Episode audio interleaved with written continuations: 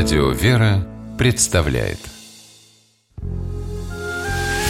Семейные истории Стутте Ларсен.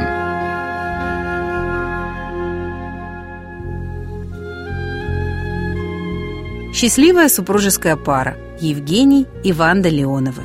В их доме царила легкая и дружелюбная атмосфера. Такой ее сделали хозяева, добрые, щедрые люди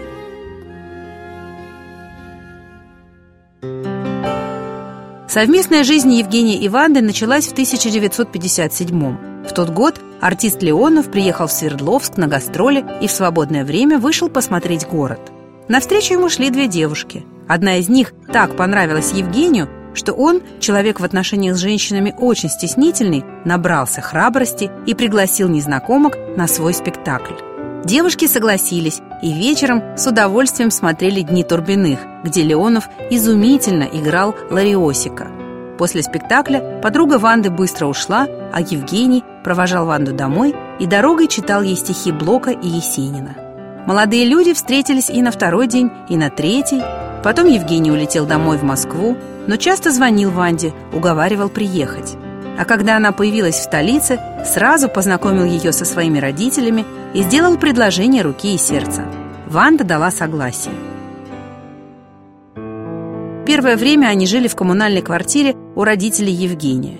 Ванда так подружилась со свекровью, что когда супруг получил отдельную квартиру, долго не решалась сообщить эту новость. А переехав, Ванда постаралась сделать свой дом похожим на родной дом мужа, таким же гостеприимным. В 1959 году в семье появился сын Андрей. Леонов тогда снимался в фильме «Полосатый рейс», в котором играл мнимого укротителя тигров. Когда ему сообщили о рождении сына, на радостях счастливый отец кинулся целовать хищников. А потом рассказывал, что тигры в ту минуту смотрели на него, словно раздумывая, съесть что ли, или он больной. Андрея Леонов любил бесконечно, никогда не наказывал. И жене, которая старалась быть строгой, внушал. «Ванда, все вопросы надо решать только добротой. Евгений Павлович и Андрей считали, что мама – единственный взрослый человек в их семье. Ванда даже старалась не оставлять их надолго одних. В такие моменты сын забывал об уроках, а папа о том, что пора обедать. Старший и младший Леоновы с упоением играли. Евгения Павловича не стало в 1994 году. Но не проходит дня, чтобы Ванда Владимировна не вспоминала о нем о том, как он любил свой дом и старался, чтобы семья была дружной. Ему нравилось заниматься бытом, ездить за продуктами.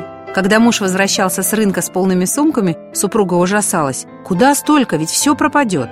А он отвечал «Не бойся, мы позовем гостей». Из каждой поездки Евгений Павлович привозил огромные охапки цветов. Не спеша разбирать их вместе с женой, это было настоящим счастьем.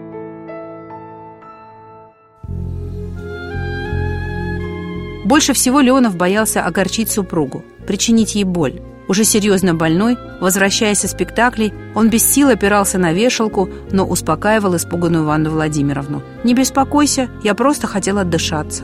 Обширный инфаркт настиг его в Германии на гастролях. 16 суток актер пролежал в коме. 16 суток жена и сын были рядом с Леоновым, разговаривали с ним, молились о нем. Тысячи людей в эти дни приходили в церкви, ставили свечи за здравие великого русского артиста. И Евгений Павлович стал поправляться. Он прожил еще пять лет. После смерти мужа Ванда Владимировна долгое время не могла прийти в себя. И смотреть фильмы, в которых Леонов снимался, она тоже долго не могла. 37 счастливых лет, подаренных ей супругом, забыть невозможно.